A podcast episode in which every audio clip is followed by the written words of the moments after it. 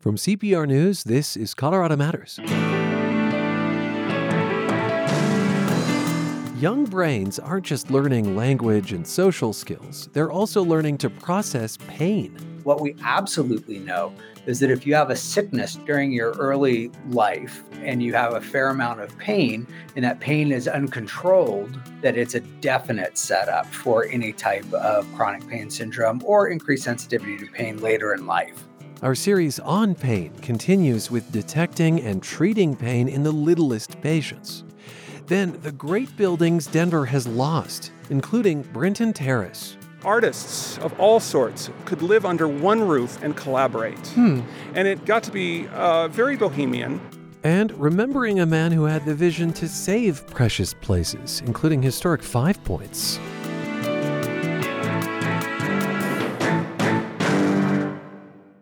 My name is Raymond Lorenz, and I donated my car to Colorado Public Radio. The car was an old timer, but it was in outstanding condition and we wanted to pass it on to somebody that would appreciate it. And there were tears of joy when we heard how much they sold the car for. It was very simple. I just set it up online and I watched them load it up onto the flatbed truck and, and drive it away. Learn how to donate your car at cpr.org. This is Colorado Matters from CPR News and KRCC. I'm Ryan Warner. Being a teenager can be painful, and not just emotionally. Dr. Alan Bielsky runs the Chronic Pain Clinic at Children's Hospital Colorado, and teens, he says, are a very typical patient. We're going to chat with him as part of our series on pain, which so far has focused on grown ups. And Dr. Bielsky, thanks for being with us. Thank you for having me. I want to start with a little of your own story. You are an anesthesiologist as you put it to me before air, you're good at numbing things. But a point came when you wanted to do more. Is that right? Yeah, you know, I think I used to always think of pain as pretty simple phenomena that something hurts and you make it stop hurting. And then I realized that even if I used some of our most effective modalities, whether they're epidurals or nerve blocks, that mm. some people just still experience miserable pain. And the idea there is get at the deeper roots of it. And uh, what challenges are there in doing that in younger patients? Absolutely. Well, we take care of a you know really broad spectrum of patients at our hospital at Children's Hospital Colorado. So you can have a, a newborn that can't speak, um, and we have to figure out if they're having pain, and that goes from a continuum through you know the toddler years to young adults with varying degrees of developmental problems. So, really, at the end of the day, you're left guessing a little bit, and that can be really difficult. And hmm. then as we get older, obviously, we have a more developed uh, psychological response to pain, and that can be very challenging also. Can being born, you know, a rough birth, lead to, say, chronic pain in a newborn? That's a great question. So, if you look at rough births, the actual act of being born, um, it does not at this point seem to have any huge implication on how people will develop and what their sensitivity to pain will be. Huh. But what we absolutely know is that if you have a sickness during your early life and you have a fair amount of pain and that pain is uncontrolled, that it's a definite setup for any type of chronic pain syndrome or increased sensitivity to pain later in life. What would be examples of early illness sure. that might affect, yeah, a lifetime of pain experience? Absolutely. So, you know, I, I, would base it on the fact that our brains are always learning and they're plastic, is what we call it in the medical field. They're always changing. So, if you have really any insult, if you're born premature, requiring a lot of blood tests and a lot of needle pokes that we need. You know, these are necessary things. That repeated stimulation, that repeated painful experience can basically increase your sensitivity to pain. And then you combine that with things that we regularly encounter in a children's hospital, such as surgeries, putting in IVs. All of these things can really make you have an increased sensitivity to pain. Now, the flip side is that regular childhood painful problems, insults, scraped knees don't lead to this. This hmm. really is a phenomena of continued, continued insults. So is the idea there that if you are continually poking and prodding and cutting, you have to be mindful then of yeah, yeah. Absolutely. So what we'll wind up doing is really thinking about the concept of what we call as preventative analgesia. So that says, hey, listen, if we're going to do something to you, if we're going to do a blood draw or we're going to do an IV stick or we're going to do a surgery, that we're going to give you something beforehand, whether we can numb it or we can give you a systemic medication or we can use simple things to be honest with you like hot packs. You can also use vibration. We have these buzzies occasionally that we use. All of these things can really do a lot to try to make it so that you don't have what we call wind up, which is where we have an increased uh, amount of our brain that is dedicated to pain sensation. Fascinating. Now, in the introduction, I mentioned specifically teenagers. You say that they are very often your pain patients. Why, why do you think that is? Absolutely. With our chronic pain clinic, we see a phenomena where pain is biopsychosocial. So if I cut my hand, I have biologic pain. Mm-hmm. I have this laceration. And then the psychosocial components really usually get ignored for me because I, you know, I'm an adult and I'm sort of used to realizing that it's not going to hurt me. When you're in your phases of development, specifically those that are in the teenage years, um, everything is really up for grabs, right? And so you run into a, a changing milieu of your psychosocial development, and they can go haywire. And as a result, we have, you know, a group of kids that may not have had the greatest access to mental health resources that we've all seen.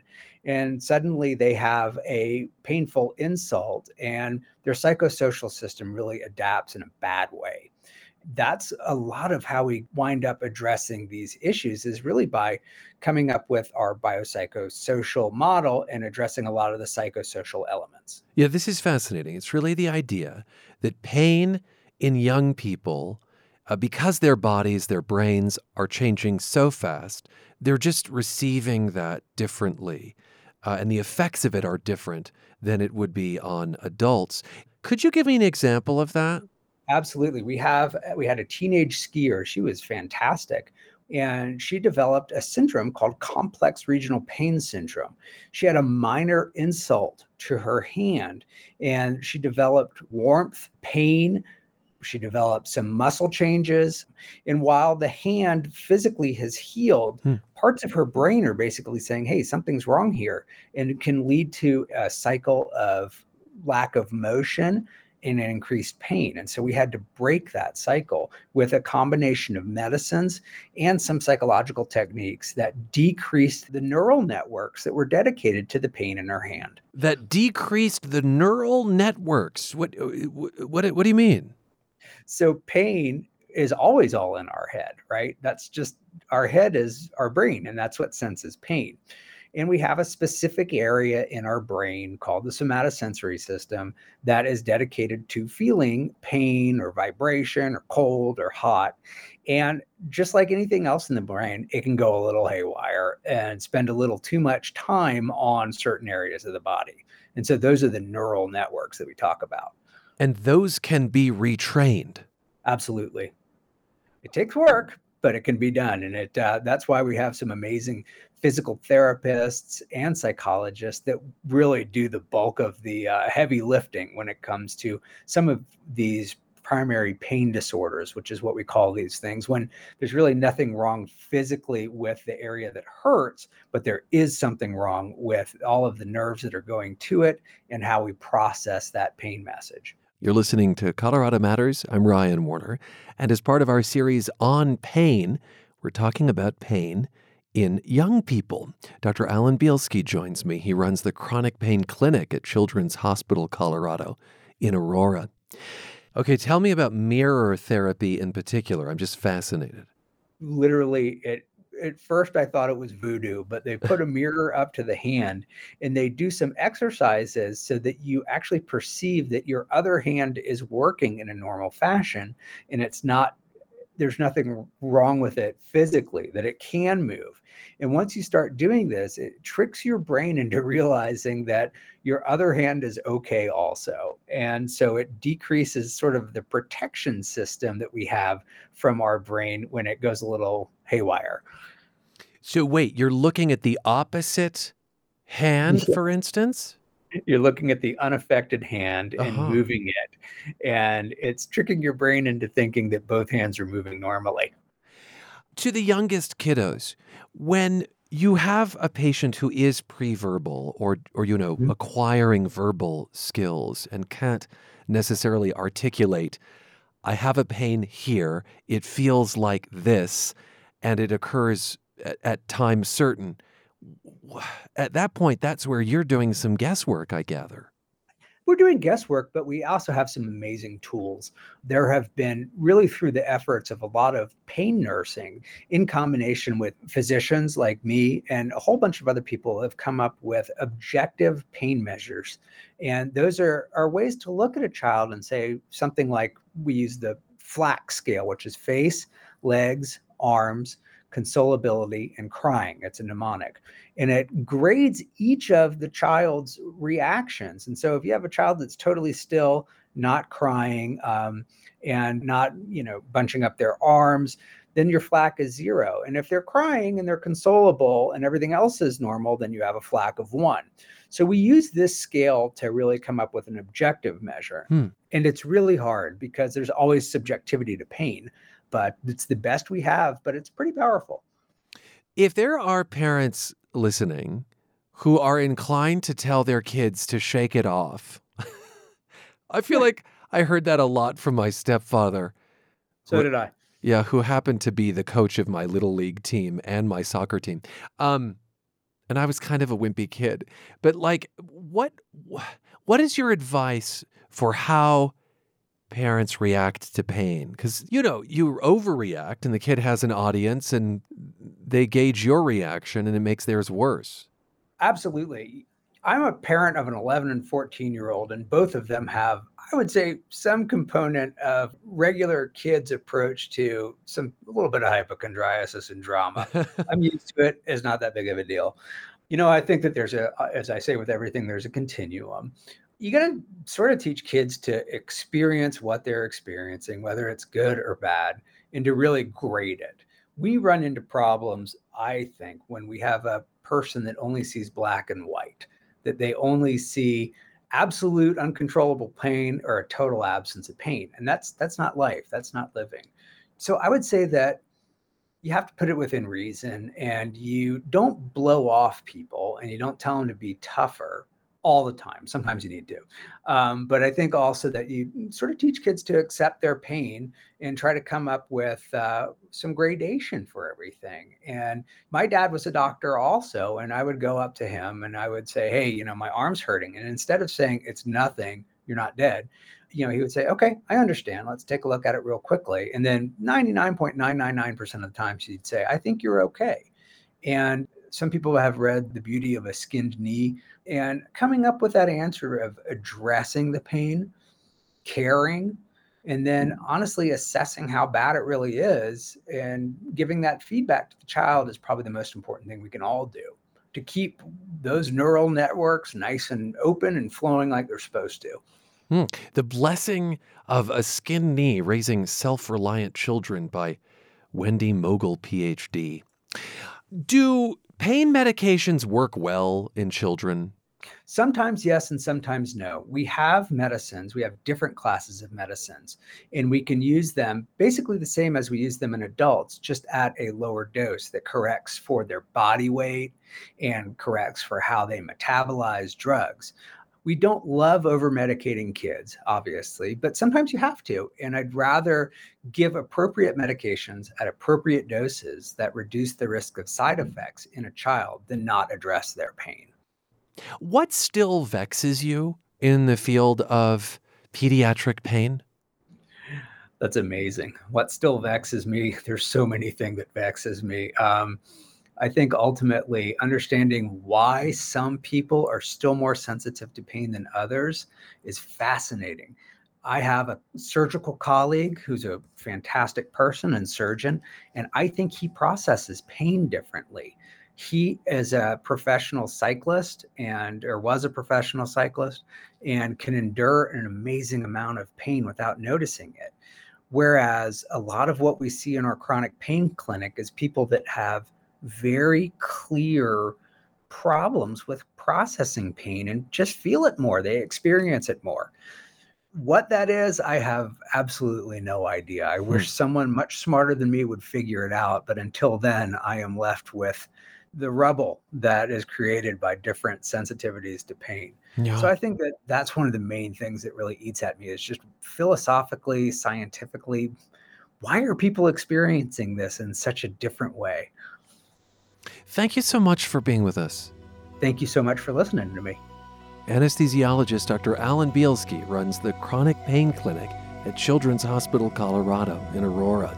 Find all the conversations in our series at cpr.org slash on pain. And we'll be right back to experience some nostalgia for places we've never been. This is Colorado Matters from CPR News.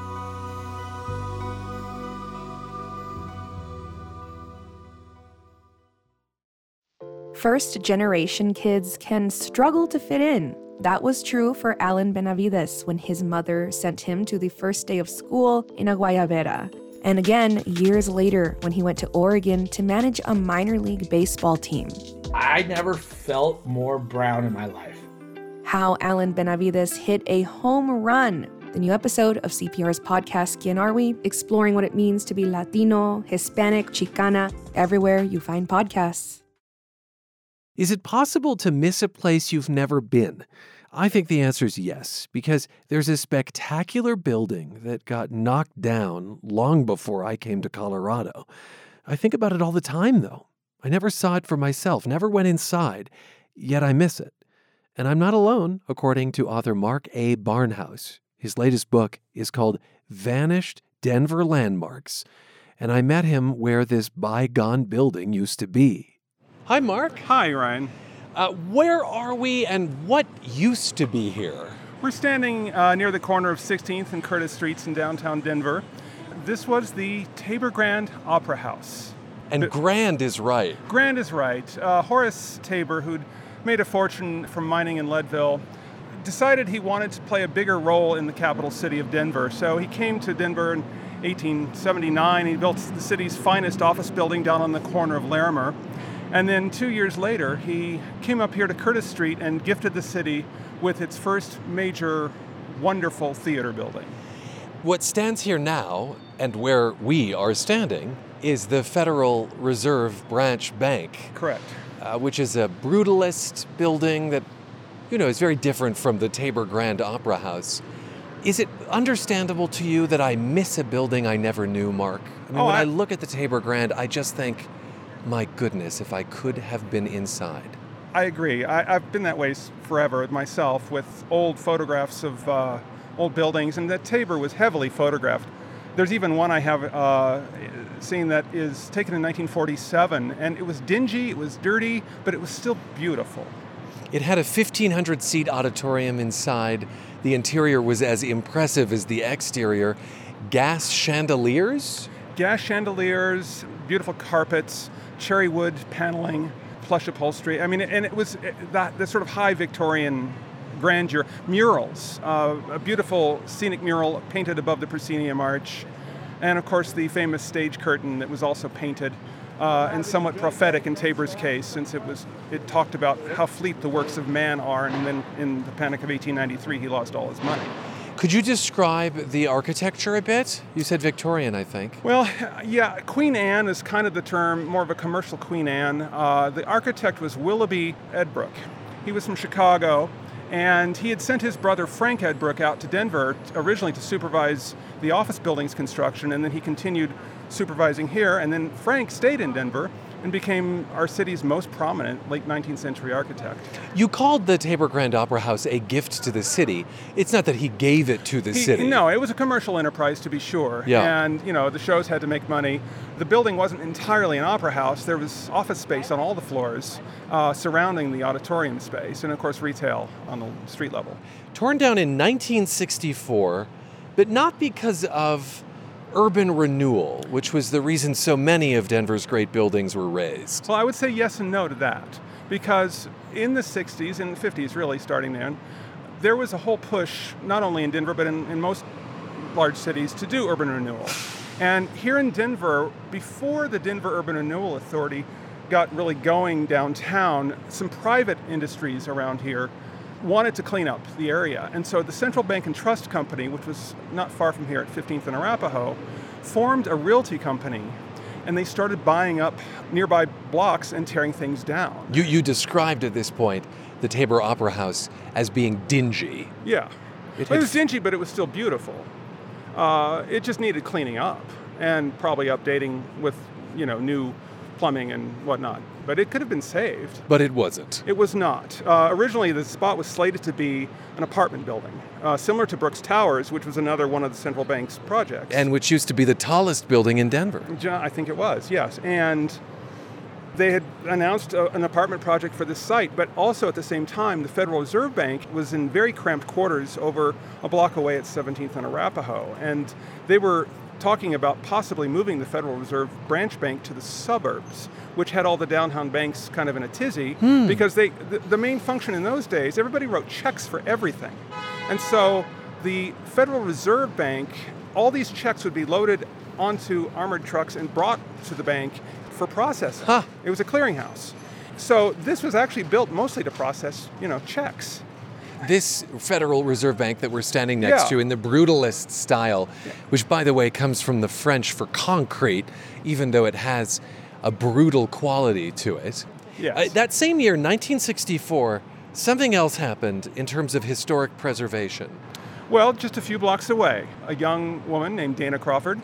She had come downtown one hot summer day and her car stalled back in the days when people had vapor lock. Her car stalled on the 1400 block of Larimer Street and she fell in love and she decided to develop it into Larimer Square. And Dana Crawford, now the namesake of the Crawford Hotel, uh, largely responsible for the re envisioning of Union Station and indeed the saving of Larimer Square, Denver's oldest block. and much of Lodo.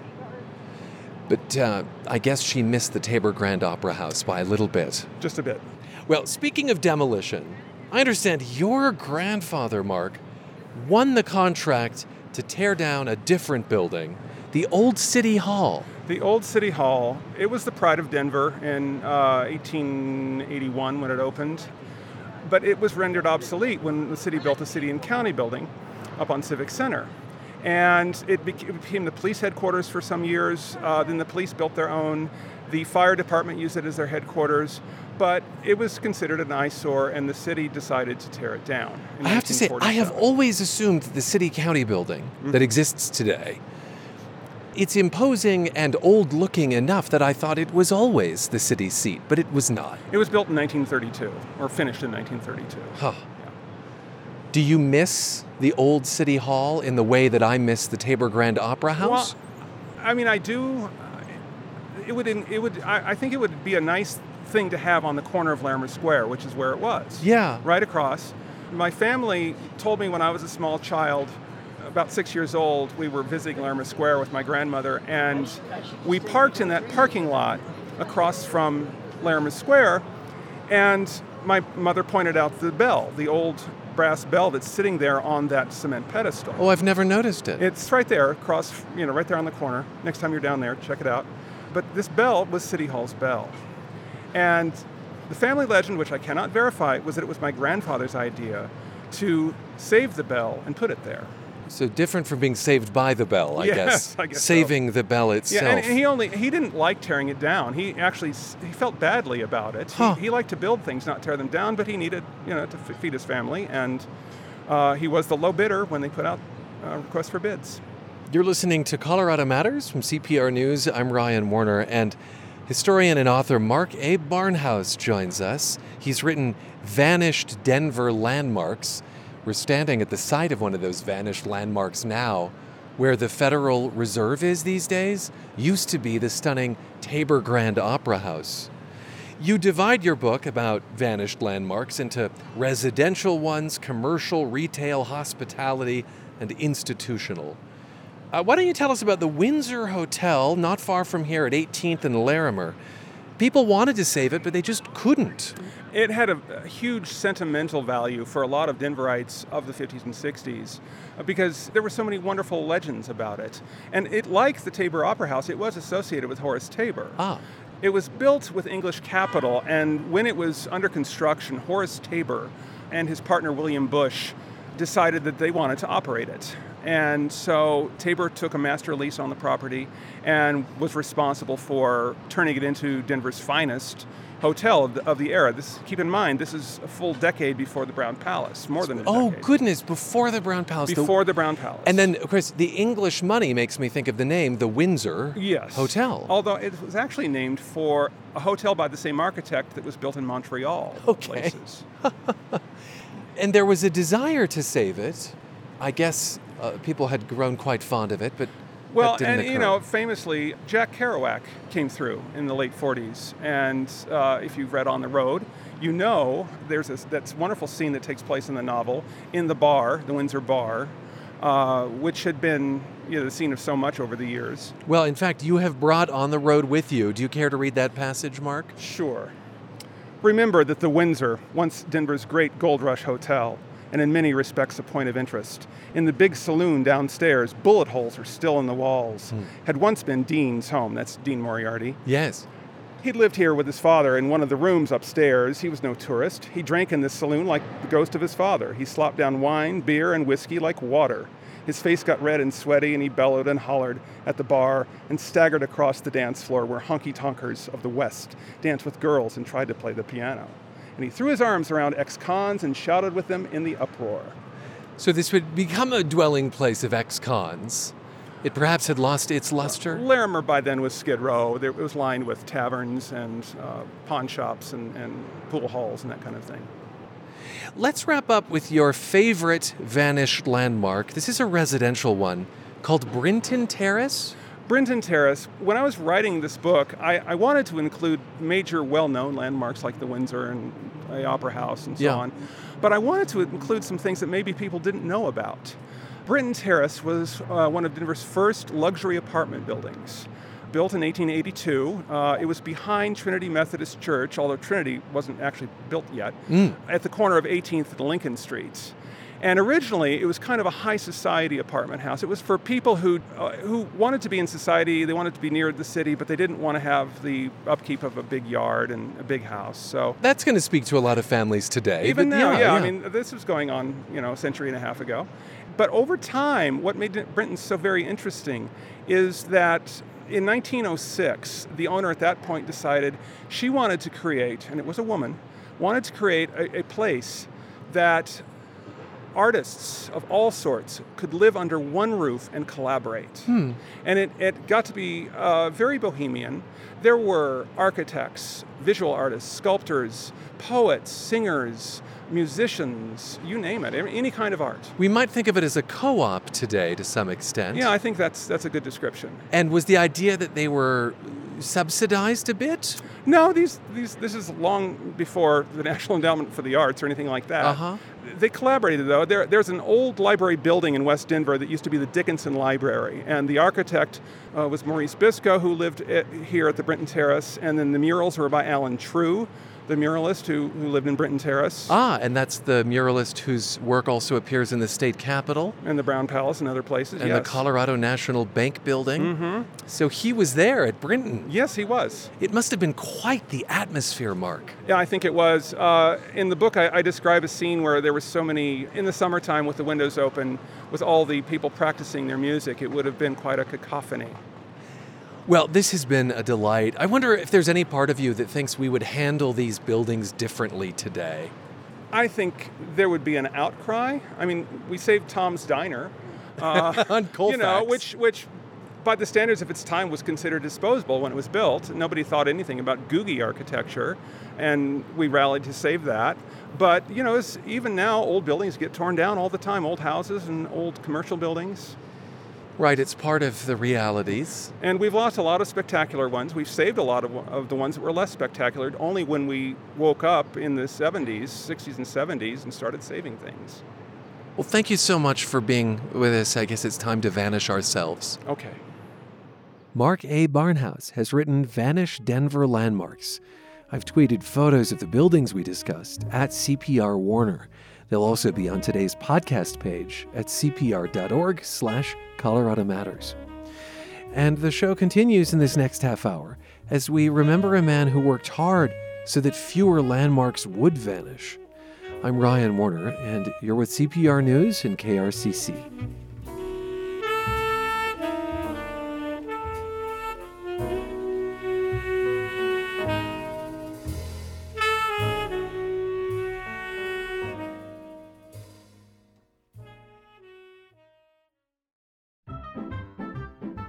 Ears of the Abert squirrel are long and fuzzy, like a shaggy cross between bat and rabbit ears. It's a cartoonish creature, often gray with a white underside, but the all black subspecies is found only in Colorado, looking like a real life Pokemon in the pine trees. And that's not the only distinction for an Abert squirrel. It leaps easily from tree to tree and hangs from branches using only its strong hind legs, which frees up its front paws to handle food. As it eats, it contributes to the health of the ponderosa forest it prefers, spreading seeds as it dines on the cones. And as an Abert squirrel digs up certain fungi, it disperses the spores of ectomycorrhizal fungus, which then grow around the tree, extending the reach of the ponderosa's own roots all in a day's work for an Abert squirrel every day of the year, as the only North American squirrel that does not store food for the winter. A Colorado postcard from CPR with support from Dazzle Jazz in Denver. Friends and family are remembering Carl Bourgeois as a visionary, someone committed to community, and just a nice guy. Bourgeois died last week at age 71 of heart disease. He worked to revitalize historic neighborhoods in Denver and Colorado Springs, ones that were especially significant to people of color. My co host, Chandra Thomas Whitfield, spoke with former Denver Mayor Wellington Webb about Bourgeois' life and legacy.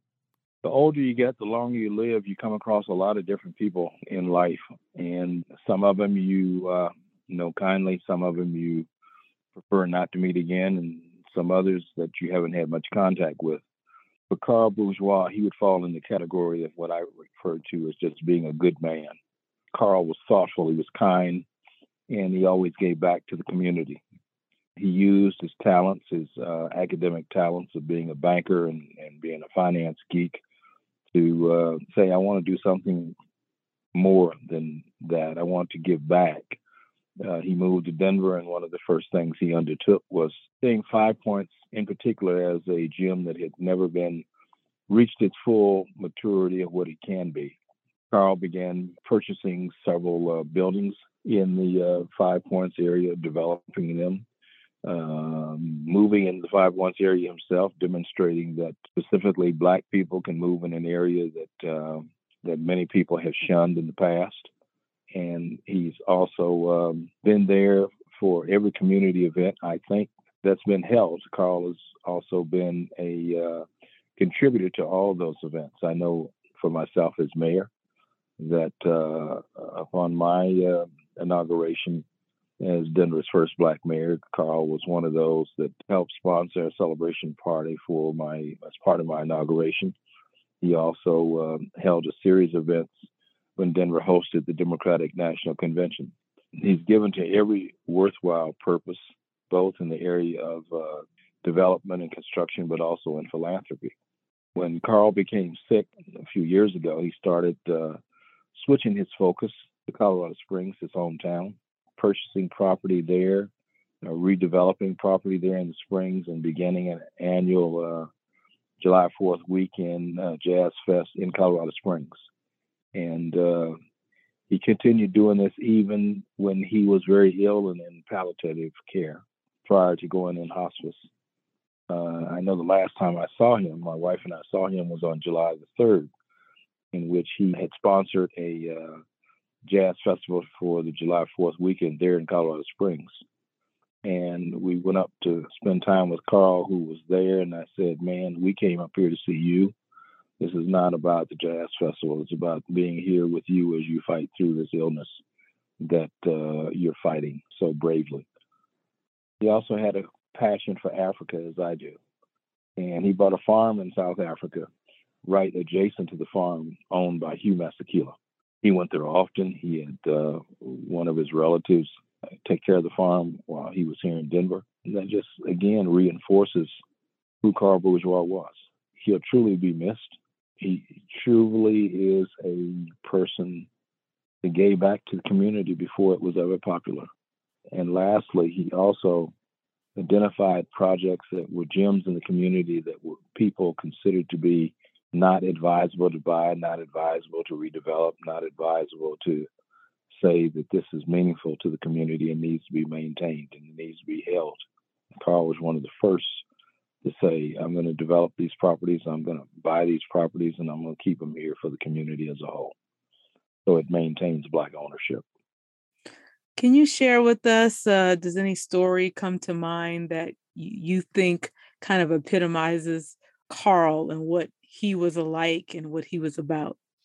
Well, I would think of what his last project is that he undertook, and that was to return to the town of his birth, Colorado Springs, and say, I'm going to redevelop this area where most of the black people in Colorado Springs lived, and the area where he grew up, the area that uh, where his mother raised their family, and said, I'm going to purchase this house, and I'm going to purchase the house where the wealthier white people lived, and I'm going to purchase our family's home, and uh, we're going to redevelop this property and turn it into a retreat center and a conference center so that uh, future generations in, in, in Colorado Springs specific will say that Carl Bourgeois say this from the wrecking ball, and what he did was save it for not only his children's generation, but also future generations to come.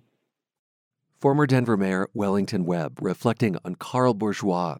Chandra also spoke with Bourgeois' longtime business partner Sheila King.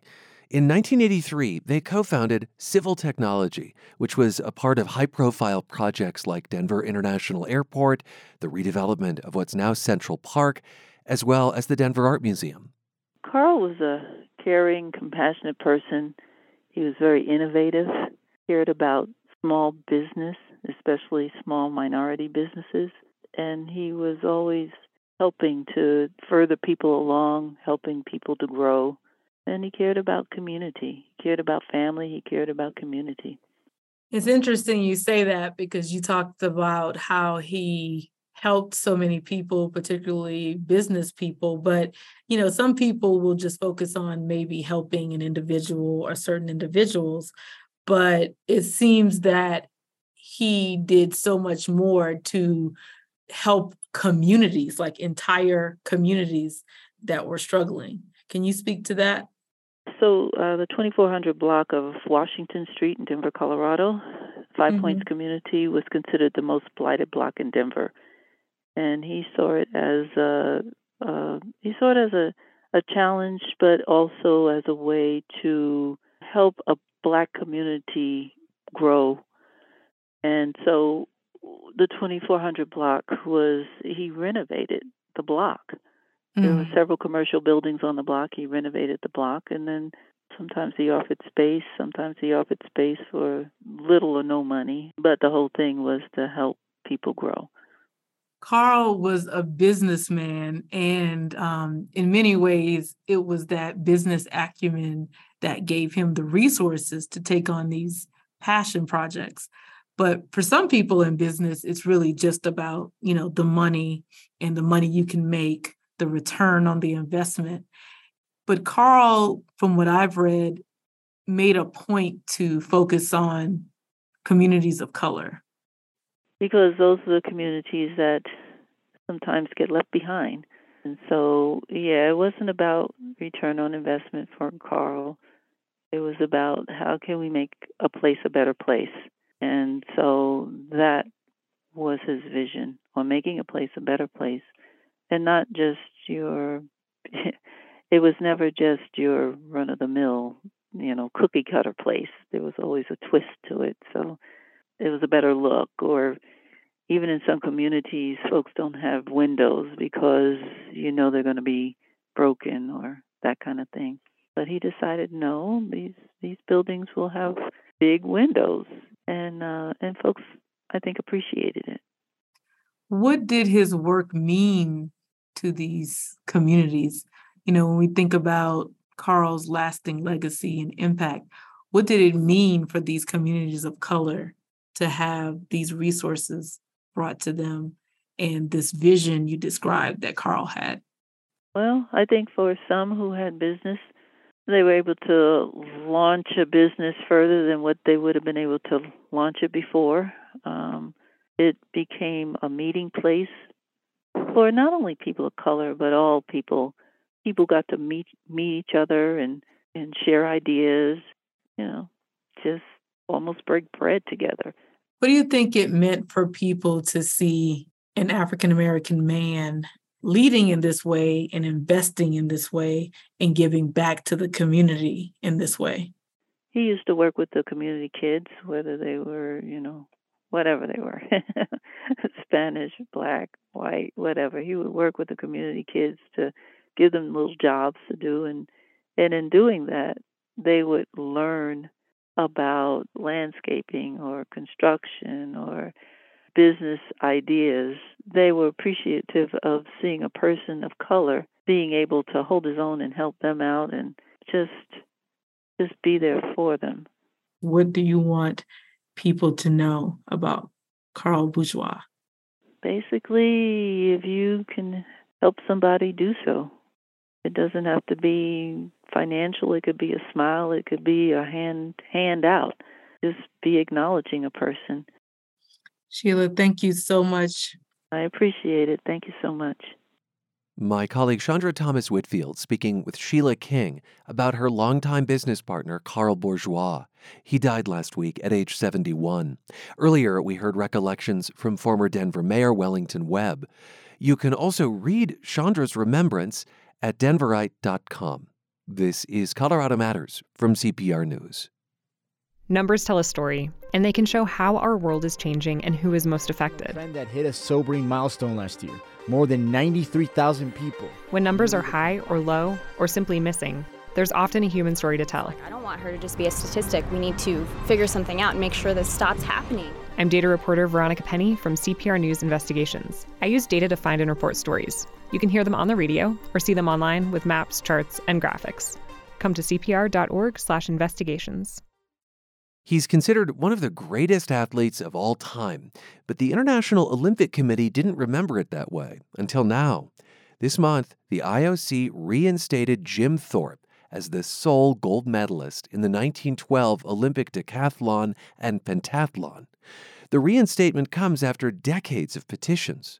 Thorpe was indigenous, and when the IOC stripped him of his medals for violating amateurism rules, many claimed it was motivated by racism. David Bledsoe is with the American Indian College Fund in Denver, and let's revisit our conversation about Thorpe from 2020. Jim Thorpe was a member of the Fox and Sac Nations in Oklahoma. His athleticism was discovered at a boarding school that assimilated Native American children. As we said, in the 1912 games, he won the gold in pentathlon and the decathlon. What was it about his performance that makes people call him one of the greatest athletes ever? Well, the fact that he won both uh, in that 1912 Olympic Games, uh, but also because he was uh, a champion in several professional sports, whether that was football, baseball. Uh, as we had talked about before, he even won a ballroom dancing uh, intercollegiate competition when he was at Carlisle Indian School. So his um, athleticism and ability were just remarked upon by everyone from the King of Sweden to Dwight Eisenhower, who actually played against him. You have been on the program previously talking about Jim Thorpe and, and the victories at the 1912 games. Like the, these were not photo finishes; these were very clear victories, right? Yes. And that was one of the reasons that he is so well regarded, not only among uh, Native American people, but among people who follow sports, Olympic history, uh, and the, the evolution of sports over time, especially in the United States. In two of his track events, the 100 meter dash and the 1500 meter run, Thorpe set records that went unbroken for decades. And many say he faced discrimination at the Olympics. Do you see evidence of that? Yes, um, mainly because when we look at the the medals that were taken away from him uh, for supposed non-amateur competition, um, this was a common practice among athletes of the time, and the fact that Jim Thorpe was called out for that, had his medals removed, and they were only restored 30 years after his death, uh, was really considered to be a, a, racial slight more than an actual uh, rule uh, breaking. Yeah, just a, a little bit of background here. In 1913, an American newspaper reported that Thorpe had earned a stipend for playing minor league baseball. And at the time, you had to be an amateur to compete at the Olympics. And so the IOC stripped Thorpe of his medals. But you say that it, it was not uncommon for athletes to have dual roles like that. Um, so you, you think this was unevenly applied? Is that what I hear you saying? Right. Uh, when you know when you have certain elements that are wanting to um, make an example, uh, and, and, that Jim was was the one who was unfortunately the victim of that. Uh, it's it becomes a, a, racial issue, and for him um, in his career and all that he was able to accomplish, even you know when you look at the the two uh, his two competitors that came in second and third, um, when they were awarded the medals after um, they were taken from Jim, they said, "No, we don't want it." you know, he he is the winner. His athletic competition uh, was was what was what was deserving. I just want to note that the small, I think it would be fair to call it a stipend that he earned in baseball was really like just to cover his food. Uh, he was not making bank.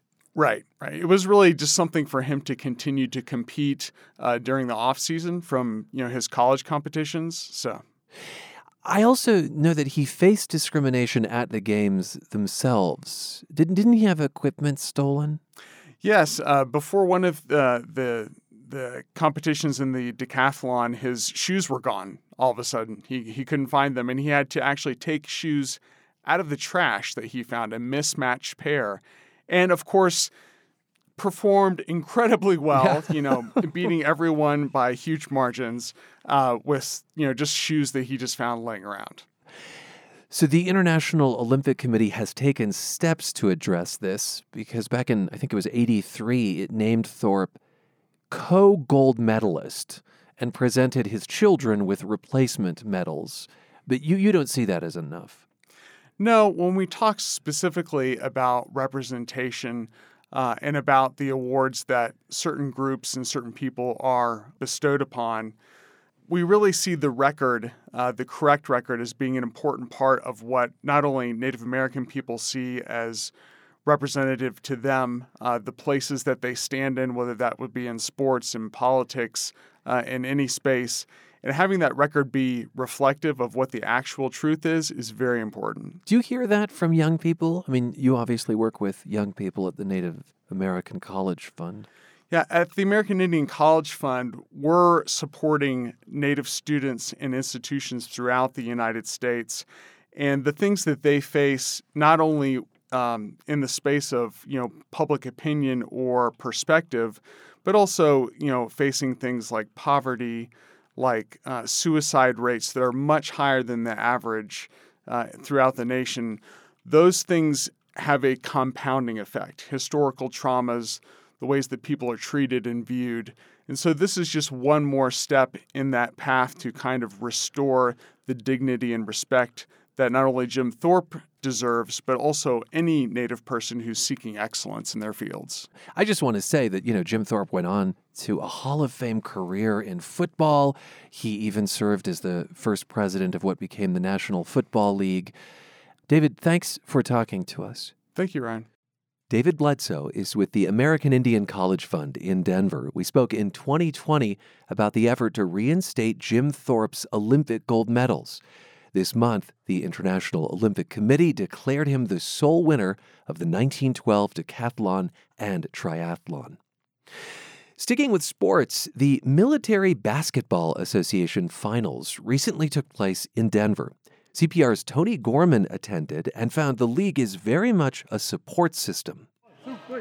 The Military Basketball Association isn't like your usual pickup game at the YMCA. The league promotes mental health and suicide prevention within the military community. MBA Commissioner Mike Myers. We've got to start, you know, uh, combating um, those harmful behaviors with positive things that are in everyone's community and at every military installation. And that's what I'm trying to do um, as a volunteer. Myers says he's passionate about this mission because he's dealt with PTSD himself. He says he sees coaches as a beacon of hope for some players. That's who they confide in, that's who they talk to. Being able to confide in other people about some of the things that are stressing them out or that are, are making their life uh, challenging and difficult. Tournament director Al Mayon says the league has come a long way since it was founded in 2017. The finals were once played in a high school gym. We're playing at a uh, at the University at the Gold Crown Arena in Denver, and we're playing at Metro State and University of Colorado Denver. But the MBA still has a long way to go in terms of funding. There is no Department of Defense dollars for this. That's MBA Deputy Commissioner Angel Acevedo. He says most of the teams are funded out of pocket. So everybody pays for their plane ticket, everybody pays for their uh, lodging, everybody pays for everything basically. He says some individual military bases support the league, but not much. The MBA's next step is to find more sponsorships from larger businesses and groups that support the military. Hey, 21 Hoop Boys. Tony Gorman, CPR News. And that is Colorado Matters for today, with thanks to the home team Tyler Bender, Carl Bielek, Anthony Cotton, Pete Kramer, Andrea Dukakis, Rachel Estabrook, Michelle Fulcher, Matt Hers, Michael Hughes, Carla Jimenez, Pedro Lumbrano, Patrice Mondragon, Shane Rumsey, Chandra Thomas Whitfield. And I'm Ryan Warner. You're with CPR News and KRCC. Thanks for spending time with us.